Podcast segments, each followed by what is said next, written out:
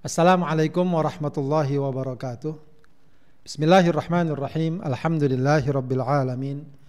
Wassalatu wassalamu ala sayyidina Muhammadin wa ala alihi wa ashabihi wa man tabi'ahum bi ihsanin ila yaumiddin amma ba'd. Sahabat Edrim di mana saja berada, semoga kita selalu berada dalam keberkahan Allah, perlindungan Allah dan kasih sayang Allah Subhanahu wa taala. Amin ya rabbal alamin. Sahabat Edrim sekalian, uh, Kali ini kita akan membahas satu tema yang uh, mungkin cukup mendasar ya, yaitu berangkat dari sebuah pertanyaan mengapa kita belajar agama. Mungkin sejak kecil kita sudah belajar agama dari mulai membaca atau mempelajari huruf hijaiyah, lalu kita mulai belajar ikro atau kiroati atau apalah ya kita mulai belajar membaca Al-Quran, belajar berwudu, belajar sholat dan seterusnya. Begitu ya. Uh, tetap saja kita membutuhkan uh, alasan-alasan mengapa kita belajar agama. Agar apa yang kita lakukan ya benar-benar memiliki landasan dan apa yang kita lakukan benar-benar uh, memberikan kebaikan. Ya, setidaknya Eh, dalam sebuah amal itu ya, alasan-alasan yang kita miliki itu sangat menentukan. Dari aspek apa? Dari aspek diterima atau tidaknya suatu amal. Ya. Untuk apa kita beramal? Yang dalam hal ini adalah belajar agama. Ya. Jangan sampai amal yang kita lakukan sudah menghabiskan waktu, mengeluarkan tenaga, dan juga bahkan mengeluarkan biaya namun tidak diterima oleh Allah Subhanahu wa taala karena alasan atau niat yang kita miliki tidak benar, ya, tidak memenuhi kriteria untuk diterima oleh Allah Subhanahu wa taala. Wa innama likulli imri'in manawa. Balasan yang akan didapatkan seorang dari amalnya tergantung dari niatnya. Ya, tergantung dari alasannya. Maka penting kita menyegarkan kembali untuk mencari jawaban mengapa kita belajar agama. Kemudian alasan dari sebuah amal pun juga sangat menentukan kontinuitas suatu amal. Ya. Ketika kita menyadari bahwa ini perkara yang sangat penting, perkara yang kita butuhkan sepanjang kehidupan kita. Ketika kita menyadari bahwa uh, di sana akan banyak ujian, akan banyak tantangan, ya, maka tidak ada pilihan bagi kita kecuali terus beramal, terus belajar agama. Tidak terputus, tidak berhenti, tidak mutung. Ya, kenapa? ya nanti akan kita dapatkan ya, bahwa e, dari serangkaian alasan yang dapat kita gunakan untuk belajar agama tidak ada alasan bagi kita untuk berhenti tidak ada alasan bagi kita untuk memutus satu amal yang sangat penting ini yaitu belajar agama. Kemudian alasan dari suatu amal pun akan menentukan kualitas. Ya. Kenapa kita belajar agama? Ketika ternyata di balik itu mengandung perkara-perkara yang sangat bermanfaat, sangat bernilai, sangat dibutuhkan, maka kita akan berusaha bagaimana agar amal kita ini memiliki bobot, memiliki hasil, memiliki kualitas yang maksimal. Karena seiring dengan kualitas dari amal kita, belajar agama akan juga berbanding lurus dengan outputnya, dengan hasilnya, dengan manfaat, dengan manfaatnya. Kemudian alasan dari sebuah amal pun akan sangat menentukan kesungguhan kita, ketuguhan kita. Ya, bahwa ini bukan perkara main-main. Bukan perkara iseng, bukan perkara yang hanya kita katakan sebagai mengisi waktu luang lalu kita belajar agama. Tidak, justru ini merupakan prioritas. Merupakan amalan unggulan yang berbanding lurus dengan nilainya, pahalanya, janji kebaikannya, dan manfaatnya bagi kita di dunia maupun di akhirat. Sehingga ketika kita menyadari semua itu, mestinya ini perkara yang kita lakukan dengan sungguh-sungguh, dengan penuh perhatian, dengan prioritas, begitu ya, eh, agar kita mendapatkan sebanyak mungkin kebaikan dari amal ini. Maka walaupun sekali lagi kita katakan walaupun eh, kita sudah sejak dari kecil ya belajar agama, tapi tetap hendaknya kita hidupkan kembali alasan-alasan ini, ya latar belakang ini agar menyegarkan uh, semangat kita, menyegarkan motivasi kita, menyegarkan kesungguhan kita dalam belajar dalam belajar agama. Ya.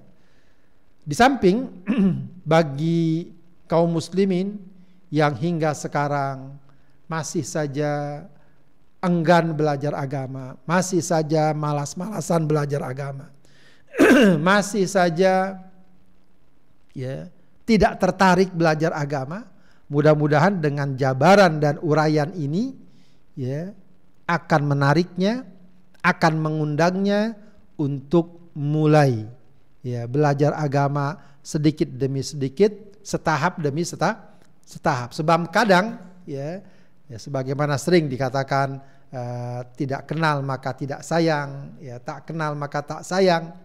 Ya, boleh jadi ya sebab sebagian orang tidak bersemangat dan tidak termotivasi belajar agama uh, bisa jadi frame atau bingkai pemahaman yang mereka miliki tidak utuh.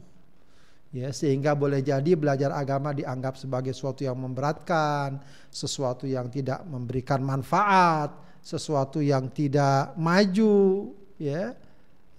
Biasanya orang akan bersemangat ketika tahu bahwa ini kita butuhkan dalam kehidupan. Ya. Biasanya orang tertarik begitu. Ya, sementara belajar agama diartikan sebagai tindakan-tindakan yang atau ajaran atau amal atau perbuatan yang eh, dilakukan sambil lalu ya seadanya tidak prioritas. Ya, bisa jadi dengan latar belakang seperti itu banyak atau ada sebagian kaum muslimin yang belum tergerak untuk belajar agama. Ya, mereka disibukkan oleh kesibukan-kesibukan dunia, oleh aktivitas-aktivitas lain, sementara dirinya dibiarkan terbengkalai ya tidak dibekali dengan bekalan-bekalan pelajaran-pelajaran agama. Baik. Sahabat hadirin yang dimuliakan Allah Subhanahu wa taala, mengapa kita belajar agama? Ya. belajar agama mempelajari ajaran-ajaran dalam agama, ketentuan-ketentuan dan syariatnya itu sesungguhnya merupakan kewajiban. Ya. Jadi sebelum kita berbicara tentang perkara-perkara yang lain. Mempelajari agama semestinya adalah sesuatu yang harus disadari setiap muslim bahwa itu merupakan kewajiban. Siapa pun dia, muslim apa pun dia, kecil, remaja, dewasa, orang tua, laki, perempuan, di desa, di kota, santri, guru, kiai, ustadz atau bukan. Siapa pun dia seorang muslim, maka dia terkena kewajiban belajar agama. Ya. Kewajiban ini jelas-jelas dinyatakan dan disimpulkan oleh para ulama baik berdasarkan Al-Qur'an dan hadis dan juga berdasarkan kaidah fikih yang cukup dikenal. Ya, dan banyak ayat-ayat Al-Qur'an yang memberikan isyarat ya tentang wajibnya belajar agama. Di antaranya adalah surat At-Taubah 122. Allah Ta'ala berfirman, "Wa ma kanal mu'minuna liyanfiru kafah." Tidak sepatutnya bagi kaum mukminin pergi semuanya ke medan perang. Ini dalam suasana perang.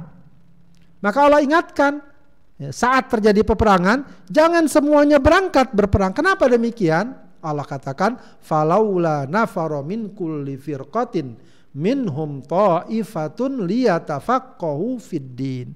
Mengapa tidak pergi dari tiap-tiap golongan di antara mereka? Jadi ada pasukan, hendaknya ada sebagian kecil sejumlah orang ya yang pergi untuk memperdalam ya pengetahuan tentang agama. Agar apa? Waliyunziru qaumahum idza raja'u ilaihim la'allahum yahdharun Nah, agar mereka nanti yang belajar agama nanti dapat memberikan peringatan kepada kaumnya ya, apabila mereka telah kemba kembali. Jadi uh, ini satu gambaran ya, yang dari sini banyak para ulama mengatakan ayat ini menunjukkan tentang wajibnya menuntut ilmu agama. Kenapa? Jangankan dalam kondisi normal, kondisi damai, kondisi perang sekalipun belajar agama tetap masih diperintahkan dan disyariatkan. Wa ma kana al-mu'minuna liyanfiru kafah. Falaula nafara min kulli firqatin minhum ta'ifatul liyatafaqahu fid Ya. Belum lagi hadis yang sangat jelas secara verbal, secara tekstual Rasulullah mengatakan dalam hadis riwayat Ibnu Majah, "Thalabul ilmi fariidatun ala kulli muslimin." Menuntut ilmu agama itu adalah kewajiban atas setiap muslim. Wajib setiap muslim. Jadi sebelum kita berbicara eh, siapa kita, siapa kita, kita wajib belajar ilmu agama. Jangan sampai ada orang mengatakan saya bukan santri, saya bukan ustadz, saya orang jalanan, saya orang urakan, saya orang ini. Maka dia merasa punya alasan untuk tidak belajar agama. Tidak demikian. Tidak. Anda muslim, Apa pun Anda, apa pun profesi Anda, di mana pun tinggal Anda, Anda wajib belajar agama. Ya, belajar agama. Jadi ketika kita belajar agama, hendaknya kita sadari inilah kewajiban saya yang harus saya tunai, yang harus saya tunaikan. Kemudian ada sebuah kaidah fikih ya, kaidah fikih ya yang cukup dikenal ya dan eh, apa namanya di kalangan santri eh, para pelajar agama ini sudah sangat akrab populer yaitu sebuah kaidah yang mengatakan mala yatimul wajibu illa bihi fahuwa wajib. Sesuatu yang menjadi syarat bagi sebuahnya kewajiban, sesuatu yang menjadi syarat atau yang menjadi sebab terwujudnya kewajiban yang tidak dapat kewajiban tersebut diwujudkan kecuali sesuatu itu mala yatimul wajibu illa bihi fahuwa wajib. Maka sebab atau sesuatu yang tanpa dia kewajiban tidak terlaksana, maka dia wajib. Maka dia wa, dia wajib. Kita sebagai seorang muslim wajib untuk melakukan amalan-amalan kewajiban yang telah Allah perintahkan. Dan wajib meninggalkan apa yang Allah larang. Nah, syarat untuk mencapai hal itu bagaimana? Bagaimana kita tahu mana yang wajib, mana yang dilarang? Bagaimana kita tahu cara melakukan sesuatu yang telah Allah perintahkan kecuali dengan belajar agama? Maka belajar agama ini adalah merupakan syarat atau sebab yang tanpa dia sebuah kewajiban tidak dapat terlaksana. kita diwajibkan sholat, diwajibkan puasa Ramadan, diwajibkan berzakat, diwajibkan menunaikan ibadah haji jika mampu, diwajibkan berbakti kepada orang tua, diharuskan meninggalkan perkara-perkara yang haram, ya. diharuskan meninggalkan perkara-perkara yang Allah murkai. Bagaimana semua itu kita ketahui? Dengan belajar agama. Maka berlaku kaidah fikih mala yatimul wajibu illa bihi fahuwa wajib. Jangan sampai nanti ada orang mengatakan, kenapa kamu nggak sholat? Saya nggak tahu kalau sholat itu diwajibkan. Nah itu repot. Atau kenapa kamu nggak sholat? Saya nggak tahu tata cara sholat. Baik kalau nggak tahu belajar. Ya. Pahami ilmu agama agar anda tahu mana yang diperintahkan dan mana yang dilarang. Mala yatimul wajibu illa bifawa wajib. Jadi sahabat adrim yang dimuliakan Allah Subhanahu wa taala, mengapa kita belajar agama? Ini kewajiban seorang mus seorang muslim. Segitu saja Ya, maksudnya tegas begitu saja. Dia bukanlah uh, pilihan kalau kita mau kita ngaji, kalau kita enggak tidak. Memang secara uh, praktis tidak ada yang memaksa. Kalau ada orang nggak belajar agama, dia nggak dipenjara, dia nggak dikenakan denda, tapi selayaknya seorang muslim sadar ya bahwa ketika ini sudah merupakan kewajiban, dia tunaikan dengan komitmen. Dia tunaikan dengan komit komit. Kemudian perkara yang wajib ini adalah perkara yang mestinya Allah cintai. Sebab dalam satu hadis qudsi ya Rasulullah eh, Allah Subhanahu wa taala berfirman ya wa ma yazalu abdi yataqarrabu ilayya mimma aftaradtuhu alaihi. Ya uh, apa namanya? Wala yazalu abdi yataqarrabu ilayya ahabbu mimma aftaradtuhu alaihi. Au kama qala au kama qala. Ya kata Allah Subhanahu wa taala dan tidaklah ada satu amal perbuatan yang paling aku cintai dari ibadahnya hambaku kecuali perkara-perkara yang diwajibkan. Maka di sisi lain ya, di sisi lain ketika kita belajar agama bahwa dia merupakan perkara yang diwajibkan, alasan kita adalah juga untuk mencari, mendapatkan dan meraih ridho dan cinta Allah Subhanahu wa taala. Sebab tadi sudah Allah katakan, tidak ada amal yang paling Allah cintai selain amalan-amalan wajib yang telah Allah wajibkan kepada hambanya.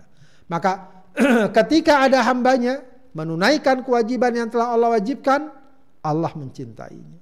Ya, jadi ini sebuah konsep sederhana bagaimana kita meraih cinta Allah. Jangan sampai kita mengatakan saya ingin dicintai Allah, ingin diridhoi Allah. Namun kita tidak melakukan sesuatu apa yang Allah cintai dan apa yang Allah ridhoi. Di antara perkara yang sangat Allah cintai, Allah ridhoi adalah orang-orang yang menuntut ilmu, menuntut ilmu. Orang-orang yang belajar agama. Dalam surat Al-Mujadilah ayat 11 Allah katakan yarfa'illahu alladhina amanu minkum utul ilma darajat wallahu bima ta'maluna khabir. Allah akan meninggikan meninggikan orang-orang yang beriman di antaramu dan orang-orang yang diberi ilmu pengetahuan beberapa derajat. Wallahu bima ta'maluna khabir dan Allah mengetahui apa yang kalian kerjakan. Jadi Allah itu senang kalau ada hambanya belajar agak belajar agama. Bukan hanya senang, ditinggikan derajatnya. Allah cintai. Ya, jadi keinginan-keinginan kita untuk mendapatkan ridho Allah, mendapatkan cinta Allah itu tidak hanya sebatas keinginan. Tidak hanya sebatas klaim atau kemauan tapi diwujudkan dengan dengan langkah nyata di antaranya adalah belajar belajar agama.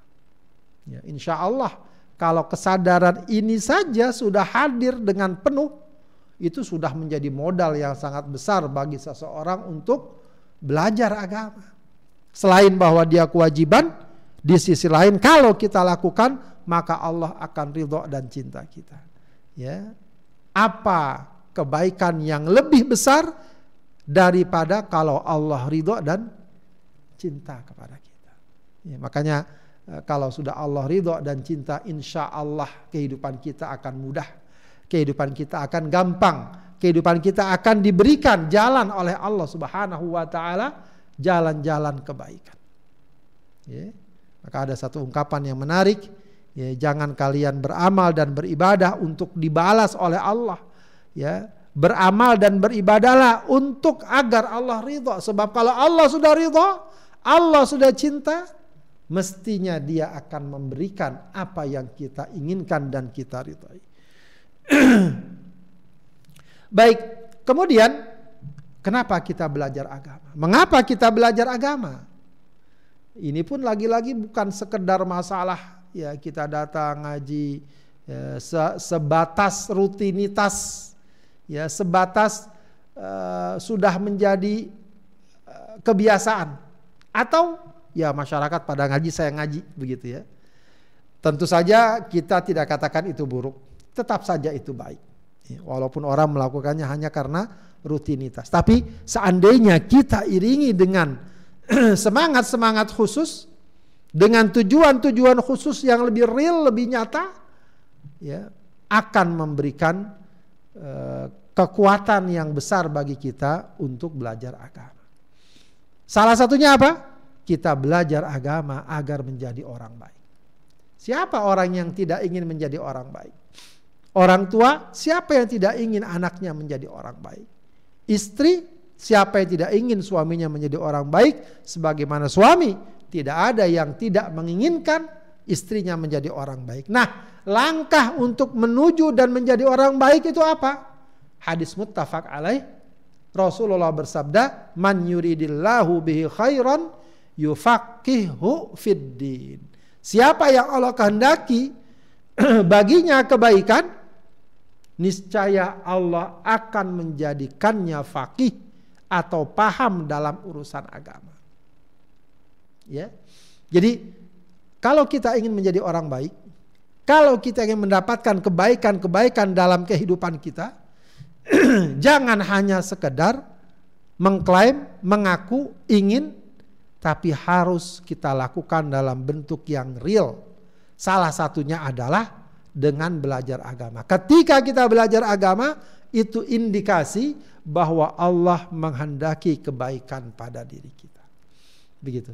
Jadi eh, jangan kita kemudian sering mengatakan susah ya jadi orang baik ya di zaman sekarang ini godaannya itu tantangannya ya. sementara tidak ada upaya yang jelas dari dia untuk melakukan langkah-langkah yang nyata agar dia mendapatkan kebaikan dalam kehidupannya.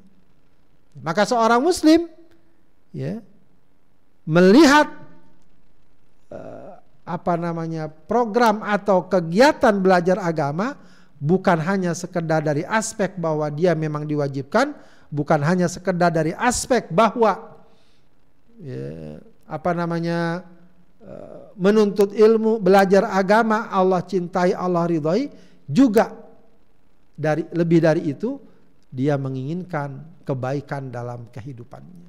Ya, kebaikan dalam kehidupannya. Sebab jelas Rasulullah nyatakan man yuridillahu bihi khairan yufaqihu fiddin ya. Baik, kemudian sahabat tadi yang dimuliakan Allah Subhanahu wa taala perkara lain yang juga penting untuk kita sadari dan kita pahami, ya, kenapa kita belajar agama? Karena kita dalam kehidupan ini membutuhkan pedoman kehidupan, membutuhkan panduan kehidupan. Siapa pun manusia, siapa pun manusia dalam kehidupannya pasti butuh panduan, pasti butuh pedoman. Ya, baik dalam aspek akidah, ideologis, keimanan, atau dalam aspek ibadah, aturan, ketentuan-ketentuan, atau dalam aspek tujuan akhir kehidupan. Ya. Nah, ajaran Islam adalah ajaran yang secara lengkap, utuh, dan tentu saja dia merupakan ajaran terbaik ya, untuk menjadi pedoman dan panduan hidup kita. Ya. Kalau kita perhatikan para hadirin sekalian pada zaman sekarang ini ya, pada zaman sekarang ini boleh kita katakan kita tidak kekurangan orang pintar. Problem utama kita tuh sebenarnya sekarang bukanlah kebodohan. Ya, sebab secara umum insya Allah masyarakat sekarang sudah terdidik. Ya, tentu dibanding pada masa-masa lalu. Masa-masa lalu banyak orang-orang yang tidak bisa baca, yang tingkat pendidikannya hanya sampai SD. Kalau SMP lebih jarang lagi, yang SMA lebih jarang lagi, apalagi yang kuliah. kalau zaman sekarang, ya, kalau menurut apa namanya wajib belajar itu sudah berapa? 10 tahun, ya, sampai SMP. Itu wajib belajar, mungkin sudah sampai SMA atau kuliah. Artinya, meskipun mungkin ada, ya, nyaris tidak kita dapatkan apalagi di kota-kota besar ada anak yang tidak sekolah yang tidak sekolah. Bahkan banyak yang melanjutkan ke jenjang yang lebih tinggi. Artinya problem sekarang yang besar itu bukan cuma soal kebodohan. Tapi soal prinsip dan pandangan kehidupan. Ini yang jadi problem. Ketika orang dalam kehidupannya tidak memiliki prinsip, tidak memiliki acuan, tidak memiliki aturan, maka yang terjadi dia akan dikuasai dan dikendalikan oleh syahwatnya. Kalau itu yang terjadi, maka seberapa hebatnya aturan atau para penegak hukum atau para pelaksana telah berusaha di lapangan, ya, maka akan selalu ada saja celah bagi seseorang yang tidak memiliki prinsip dan paduan kehidupan untuk melakukan penyimpangan-penyimpangan, untuk melakukan eh, apa namanya kemunkaran-kemunkaran. Maka sahabat tadi yang dimuliakan Allah Subhanahu wa taala dari sini ya, akan sangat kita dapati satu fakta bahwa betapa hidup kita ini butuh pedoman, butuh panduan hidup yang tidak mudah membuat orang terombang-ambing ke sana kemari. Ya, orang katakan ke sana, ikut ke sana, orang katakan ke sini, ikut ke sini. Khususnya di kalangan remaja dan anak muda. Kalaulah mereka punya pandangan kehidupan, oh ini yang boleh, ini yang tidak, ini yang harus kita lakukan, ini yang harus kita tinggalkan. Ya, maka itu akan menjadi uh, pegangan yang sangat kuat dalam kehidupan sekarang. Dan salah satu perkara yang sangat penting dalam hal ini adalah memiliki bekal-bekal ilmu-ilmu agama yang mumpuni, yang cukup. Begitu ya. Tentu saja pemahaman ilmu di sini bukan sekedar apa yang kita hafal, apa yang kita ketahui. Pemahaman ilmu yang diinginkan di sini adalah bagaimana ilmu itu menyerap, menyerap dalam sanubari kita. Ya. Masuk kuat dan kokoh menghunjam jiwa kita lalu dia menjadi sebuah karakter hadir dengan perasaan-perasaannya dan kemudian terwujud dalam langkah dan gerak kehidupannya. Itulah ilmu. Itulah ilmu. Bukan hanya sebatas mereka yang banyak tahu, banyak gelar, namun tidak masuk merasuk dalam hati. Kata Imam Malik rahimahullah, ilmu bukan sekedar banyak banyakan riwayat yang dia hafal, tapi ilmu adalah cahaya Allah yang Allah masukkan ke dalam hati kita. Ya, itulah yang dinamakan ilmu. Dan inilah yang insya Allah akan menjadi pedoman dan panduan dalam kehidupan. Sebab eh, sahabat Adam yang dimuliakan Allah Subhanahu wa taala, kalau kita tidak punya pedoman dan panduan akan banyak sekali di sana, sudah antri di sana pihak-pihak yang akan menawarkan kepada kita keyakinannya, konsepnya, amalnya yang biasanya menyimpang dari apa yang telah Allah ajarkan. Akan banyak sekali di sana orang-orang yang akan berusaha menyeret-nyeret kita keluar dari ajaran dan ketentuan Allah dengan berbagai macam iming-iming, dengan berbagai macam tawaran ataukah katakan atau bahkan kadang-kadang dalam bentuk intimidasi, menakut-nakuti dan lain sebagainya. Nah, sekali lagi kita katakan, kalau seandainya kita memiliki bekal agama dalam kehidupan, ya, kita rajin belajar agama, itu akan menjadi benteng, akan menjadi pedoman yang dapat membantu kita mengatasi dan menghalau godaan-godaan yang buruk tadi. Sahabat tadi yang dimuliakan Allah, kalau kita perhatikan pada zaman sekarang ini, ya, problem terbesar yaitu orang-orang yang tidak amanah, tidak punya komitmen, Ya, sehingga dia berkhianat, dia melakukan kecurangan, dia melakukan kejahatan. Walaupun sudah banyak aturan-aturan dan ketentuan-ketentuan, itu semua nggak berguna ketika hati seseorang terbengkalai.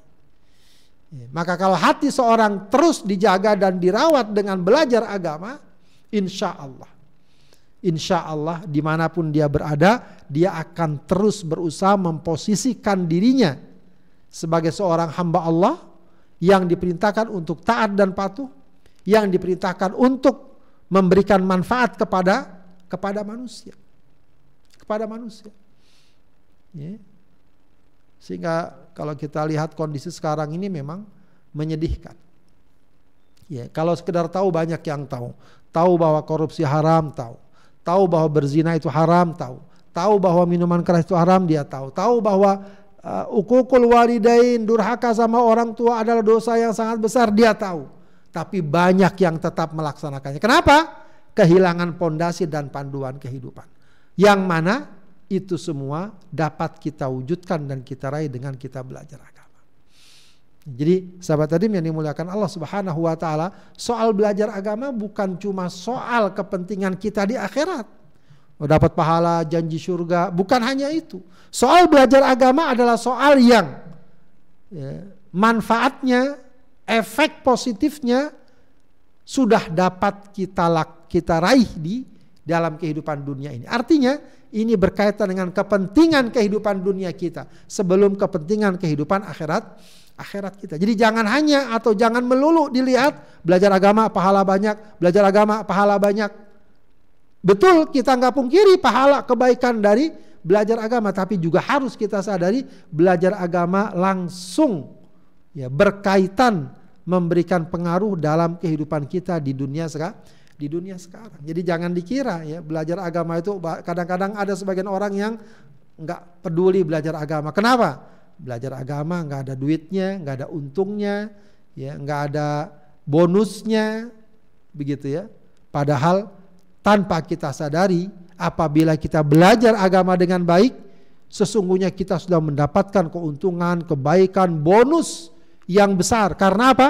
Karena kita akan diberikan bekal pedoman ya dan panduan dalam kehidup dalam kehidupan. Bagaimana kita beribadah, bagaimana kita ber bertauhid, bagaimana kita berukhuwah, bagaimana kita berkeluarga, bagaimana sikap kita dengan orang lain, bagaimana kita bertransaksi, berniaga, bertetangga. Itu semua ada dalam syariat Islam. Bagaimana kita meraihnya? Ya belajar agama. Belajar agama. Karena itu dalam surat Al-Fatihah yang sering kita baca, kita sebenarnya setiap hari sadar atau tidak kita mohon kepada Allah agar diberikan jalan yang lurus. Ihdinas siratal mustaqim. Tunjukkan kami ke jalan yang lurus ya Allah. Siratal ladzina an'amta alaihim yaitu jalan orang-orang yang engkau beri nikmat. Para nabi, siddiqin, syuhada dan salihin. Kenapa mereka dikatakan orang-orang yang mendapatkan atau diberikan nikmat ya secara tersirat jawabannya ada pada kalimat berikutnya ghairil maghdubi alaihim waladdallin ya bukan orang-orang yang dimurkai dan bukan mereka yang sesat para ulama umumnya menafsirkan al maghdubi alaihim adalah orang Yahudi dan ad adalah orang Nasrani Kenapa orang Yahudi dikatakan dimurkai? Karena mereka punya ilmu, tapi ilmunya tidak diamalkan. Mereka tahu bahwa para nabi mulia, para nabi terhormat, hendaknya diikuti. Tidak mereka pakai itu semua. Mereka suka membangkang kepada nabinya, bahkan memusuhinya, bahkan sampai dalam taraf membunuhnya. Nabi Allah Zakaria dibunuh oleh umatnya sendiri. Ya. Ilmu ada, tapi tidak diamalkan. Kemudian waladhalin, adzalin, para ulama mengatakan orang Nasrani. Ini kebalikannya. Pengen mengamalkan ilmunya, pengen mengamalkan satu perkara tapi tidak ada ilmunya. Yang terjadi adalah kesesatan. Nabi yang seharusnya dihormati dan dimuliakan, mereka jadikan anak Tuhan. Maka di sana ada problem tidak adanya pemahaman yang baik terhadap agama. Itu berdampak apa? Ya, berdampak pada hilangnya pedoman dan panduan kehidup kehidupan. Maka eh, ayat ini memberikan isyarat penting bagi kita untuk terus menambah ilmu kita dan beriringan berbarengan dengan hal itu kita wujudkan pengamalan-pengamalan sebagaimana ilmu yang telah kita pahami. Kemudian Perkara lain lagi juga mengapa kita belajar agama? Karena kita ingin berdakwah. Ini juga satu hal yang patut kita garis bawahi. Berdakwah ini semestinya memang menjadi tanggung jawab seluruh kaum muslimin. Bukan cuma ustadz, kiai, atau tokoh tertentu tidak. Berdakwah itu adalah ya kewajiban dan tuntutan bagi setiap muslim. Tentu sesuai kapasitasnya, kedudukannya, wewenangnya dan kondisinya. Ya, jangan kita katakan saya masih belum uh, punya ilmu agama dan seterusnya lalu kita tidak berdakwah. Berdakwah lebih luas dari sekedar mengajar. Kita ngajak orang ayo sholat, ayo kita ngaji. Ya, atau kita bikin sebuah program yang membuat orang semakin dekat kepada Allah, itu dakwah. Ya, sebagaimana Allah katakan wal takum minkum ummatu yad'una ilal khair. Ya, jadilah kalian umat yang mengajak kepada kebaikan. Nah, masalahnya adalah berdakwah tidak mungkin berdakwah begitu saja. Harusnya berdakwah itu dengan landasan ilmu. Ya. Dengan landasan ilmu. Ya. Allah katakan dalam surat Yusuf ayat 108, "Qul hadhihi sabili," katakan ya Muhammad, inilah jalanku. Ad'u ilallahi ala basiratin Aku menyeru dan mengajak kepada Allah ala basirah berdasarkan ilmu, berdasarkan pemahaman. Ana wa manittaba'ani. Ya, aku dan orang-orang yang mengikutiku wa subhanallahi wa ma ana minal musyrikin. Ya, maha suci Allah dan aku bukanlah termasuk orang-orang yang musyrik. Jadi ad'u ilallahi ala basirah. Kita menyeru, mengajak kepada Allah berdasarkan ilmu. Ya memang tidak benar kalau ada orang tidak mengerti ilmu apa-apa lalu dia menyuruh orang-orang berbuat ini, berbuat itu, jangan berbuat ini, jangan berbuat itu. Bisa jadi dia bukan malah membangun mendatangkan kebaikan yang dia lakukan adalah keburukan. Ya, maka ketika kita belajar agama hendaknya kita hadirkan sebuah kesadaran bahwa apa yang kita dapatkan kita niatkan agar kita untuk kita sebarkan, kita bagi, kita ajak orang-orang. Ya. Karena berdakwah adalah tanggung jawab semua kaum muslimin. Semua kaum muslimin. Ya. Maka Allah perintahkan kepada Rasulullah SAW untuk menyatakan hadi sabili, ini jalanku, jalan keimanan, jalan tauhid. Ad'u ilallah, aku menyeru kepada Allah ala basirah berdasarkan il, berdasarkan ilmu. Di samping sahabat tadi yang dimuliakan Allah Subhanahu wa taala, orang belajar agama, orang belajar agama, lalu dia punya ilmu agama. Maka itu akan memudahkannya untuk dapat berbagi, memberi, menolong orang, khususnya dengan ilmu yang dia miliki. Di sana ada pahala memberi, ada pahala berbagi dan yang tidak kalah dahsyatnya adalah ketika nilai dan ajaran agama kita ajarkan kepada orang lain. Ya, Lalu orang-orang tersebut yang tadinya nggak sholat jadi sholat, yang tadinya amalannya kurang lalu jadi sempurna ketika kita ajarkan ilmu agama. Bagaimana kita bisa mengajarkan ilmu agama kalau kita nggak belajar aga, agama? Ini bisa masuk kaidah tadi, malayatimul wajibu illa bihi fahuwa wajib. Di samping sahabat adrim yang dimuliakan Allah, ketika kita mengajak kebaikan, mengajarkan kebaikan, lalu banyak orang yang mengikuti ajaran kita, seruan dan ajakan kita, maka dia masuk dalam kategori sebagai hadis sebagaimana diriwayatkan oleh Muslim, man sanna fil Islam sunnatan hasanah. Siapa yang mengerjakan dalam Islam sunnah yang baik, ajaran yang baik, yang kemudian menjadi teladan, yang kemudian menjadi jejak-jejak kebaikan. Apa yang dia dapatkan? Falahu ajruha dia akan mendapatkan pahala dari kebaikan tersebut wa ajru man amila biha ba'dah. Juga dia dapat pahala dari orang yang melakukan perbuatan tersebut karena dia. Sebab dia orang yang tadinya nggak sholat jadi sholat. Sebab dia orang yang tadinya nggak zakat, nggak puasa Ramadan jadi zakat, jadi puasa Ramadan. Maka dia itu dikatakan mansan nafil Islam sunnatan hasanah. Ya, sunnatan hasanah. Ya, jadi uh, inilah pentingnya dan berharganya dakwah. Ketika kita punya ilmu lalu kita ajak orang, kita ajarkan, ya, lalu dia menerima dan dia melaksanakan, maka kata Rasulullah dia dapat pahala ibadahnya, dia juga dapat pahala dari ibadah orang-orang yang mengikutinya. Betapa banyak kebaikan yang akan dikumpulkan ketika kita berdakwah ketika kita mengajak mengajak dan menyerukan saudara-saudara kita. Walaupun mungkin boleh jadi ada yang menolaknya, ada yang mencibirnya, ada yang nyinyir kalau bahasa sekarang, tapi kita yakin ini semua adalah ajaran Allah. Akan selalu ada saja mereka-mereka yang menerima ajaran Allah Subhanahu wa taala. Nah, peluang ini akan lebih besar lagi kalau seandainya kita memiliki ilmu aga ilmu agama. Dan jangan sekali-kali kebalikannya. Apa? Jangan kita tinggalkan jejak-jejak keburukan, jejak kemaksiatan, jejak kemungkaran yang dahulu orang-orang di situ tidak melakukannya, namun karena sebab dia lahirlah prostitusi, tersebarlah minuman keras, perilaku dan perbuatan yang tidak sesuai syariat. Ya, maka ini harus dihindari. Kenapa? Karena selain kita mendapatkan dosanya, kita pun terancam mendapatkan dosa dari orang-orang yang mengikuti keburukan tersebut karena kita.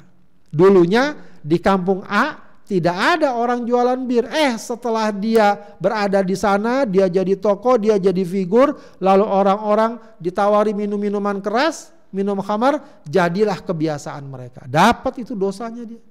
Jadi bukan cuma amal sodako jariah aja, dosa pun bisa jariah. Bisa terus mengalir walau kita sudah meninggal dunia. Na'udzubillah. Kenapa? Gara-gara kita ya, gara-gara kita ada orang yang meninggalkan sholatnya. Gara-gara kita ada orang yang menanggalkan jilbabnya. Ya, ada.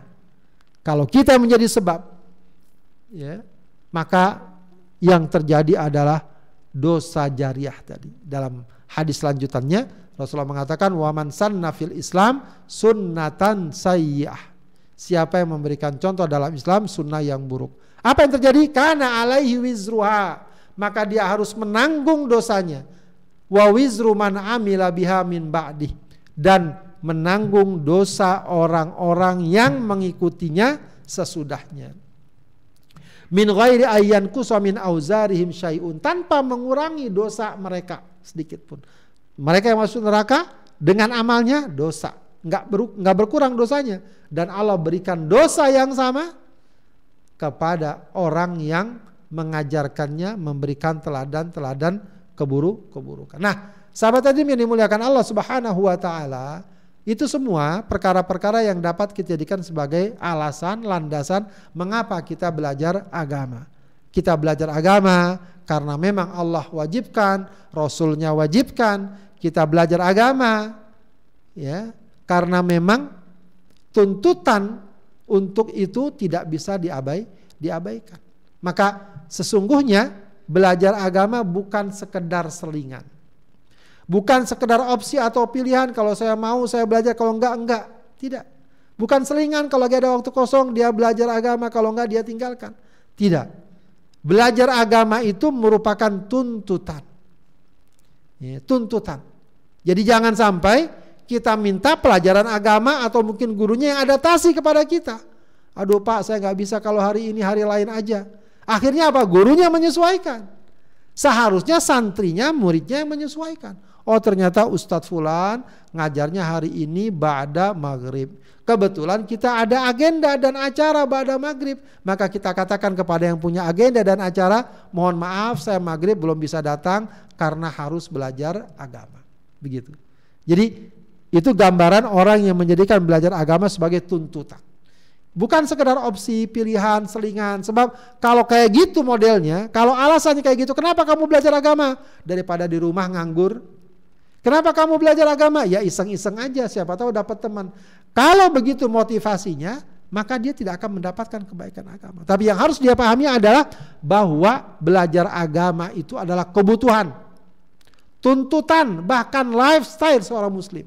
Lifestyle seorang muslim. Ya kalau sekarang banyak anak-anak remaja lifestylenya sepatu mewah celana compang camping dan lain sebagainya. Nah, kalau kita hendaknya kita sikapi sesuai keimanan kita. Ya jangan sampai di akhir hidup kita kita meninggalkan catatan-catatan buruk yang justru dijadikan sebagai pedoman untuk melakukan keburu keburukan ya maka sekali lagi Eh, perbaiki uh, amal kita, belajar agama bukan opsi, bukan selingan, bukan pilihan, tapi merupakan tuntutan. Ya. Anda sibuk atau tidak, Anda di desa atau di kota, ada yang ngasih tahu atau tidak, maka belajar agama adalah tuntutan. Tapi dia juga kebutuhan. Hakikatnya kita butuh pemahaman agama. Ya, bukan hanya dalam soal akidah ibadah, dalam akhlak, dalam muamalah sehari-hari, bagaimana memperlakukan istri, bagaimana istri memperlakukan suami. Itu ada ajaran dalam agama.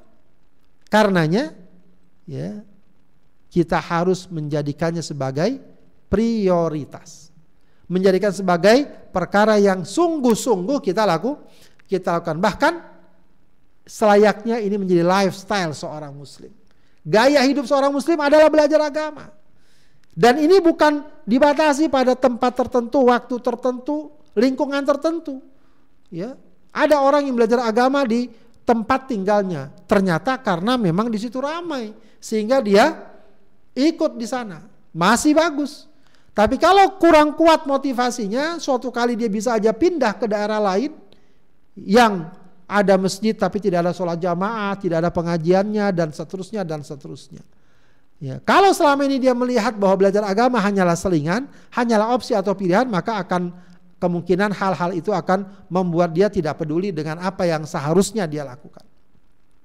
Tapi kalau dia sadari bahwa belajar agama sebuah kebutuhan, sebuah tuntutan dan lifestyle seseorang, maka di mana pun juga, kapan pun juga, dia akan jadikan masalah ini sebagai masalah utama utama. Di mana saya bisa ngaji, di mana saya bisa belajar, di mana saya bisa menambah ilmu. Begitu ya. Di mana saya bisa menambah menambah ilmu. Itu kalau sejak awal disadari bahwa ini perkara yang menjadi kebutuhan kita, lifestyle kita. Ya. Maka di mana pun kita, apakah di kantor, apakah di rumah, di lingkungan tempat tinggal, atau di sekolah, atau di kampus, ya, maka usahakan belajar agama jadikan prioritas. Insya Allah akan Allah kasih kemudahan. Seseorang berangkat ke luar negeri di daerah minoritas, boleh jadi nggak gampang mencari tempat-tempat pengajian. Tapi kalau dia punya kesungguhan, karena dia sudah sadari itu sebagai kebutuhannya dan tuntutannya, dan sudah menjadi lifestyle seorang muslim, dia tidak akan pernah berhenti. Dia cari cara bagaimana agar bisa beribadah, bagaimana agar bisa uh, belajar agama. Apalagi kalau dia pindah ke tempat yang lain, ke Jakarta, ke Jabotabek, insya Allah banyak ya sarana bagi seseorang untuk belajar agama. Yang penting dia punya kemau, punya kemauan. Sahabat Edrim yang, ya, sahabat yang dimuliakan Allah Subhanahu Wa Taala demikian uh, kajian kita tentang uh, uraian dari beberapa pertanyaan mengapa kita belajar agama. Mudah-mudahan dari uraian ini ya kita dapat memberikan satu kesadaran bahwa apabila kita sudah terbiasa belajar agama, maka jangan berhenti, teruskan ya. Kita kuatkan apa-apa yang telah kita dapatkan dari guru-guru kita, maka insya Allah dengan begitu ilmu kita menjadi barok barokah. Dan jangan sekali-kali kita masuk ke wilayah di mana di sana banyak terjadi kemaksiatan, kemunkaran. Ada restoran, di dalamnya sering dipertunjukkan tontonan-tontonan yang tidak sesuai dengan syariat. Ya, kemudian ada yang mengajarkan untuk menyimpan batu, menyimpan jimat dan lain sebagainya. Maka kita katakan no. Ya, eh, kita katakan tidak untuk semua hal seperti seperti itu. Begitu ya, untuk hal semua seperti seperti itu. Kalau ada yang ya, menjadikan apa namanya uh, kehidupannya penuh dengan kemaksiatan dan uh, kemunkaran. Ya, maka sahabat adim yang dimuliakan Allah Subhanahu wa taala, semoga kajian ini sekali lagi mendorong kita, memotivasi kita untuk semakin dekat kepada Allah lewat pelajaran-pelajaran agama yang kita lakukan. Yang belum, maka niatkan bismillah mulailah belajar ilmu agama, cari tempat-tempat yang terdekat, cari guru yang dapat dia percaya iman dan ilmunya, lalu ikutilah pelajaran agama sedikit demi sedikit, setahap demi setahap dan jangan berhenti sampai akhir kesempatan yang Allah berikan. Demikian apa yang saya dapat sampaikan, mudah-mudahan bermanfaat. Wassalamualaikum warahmatullahi wabarakatuh.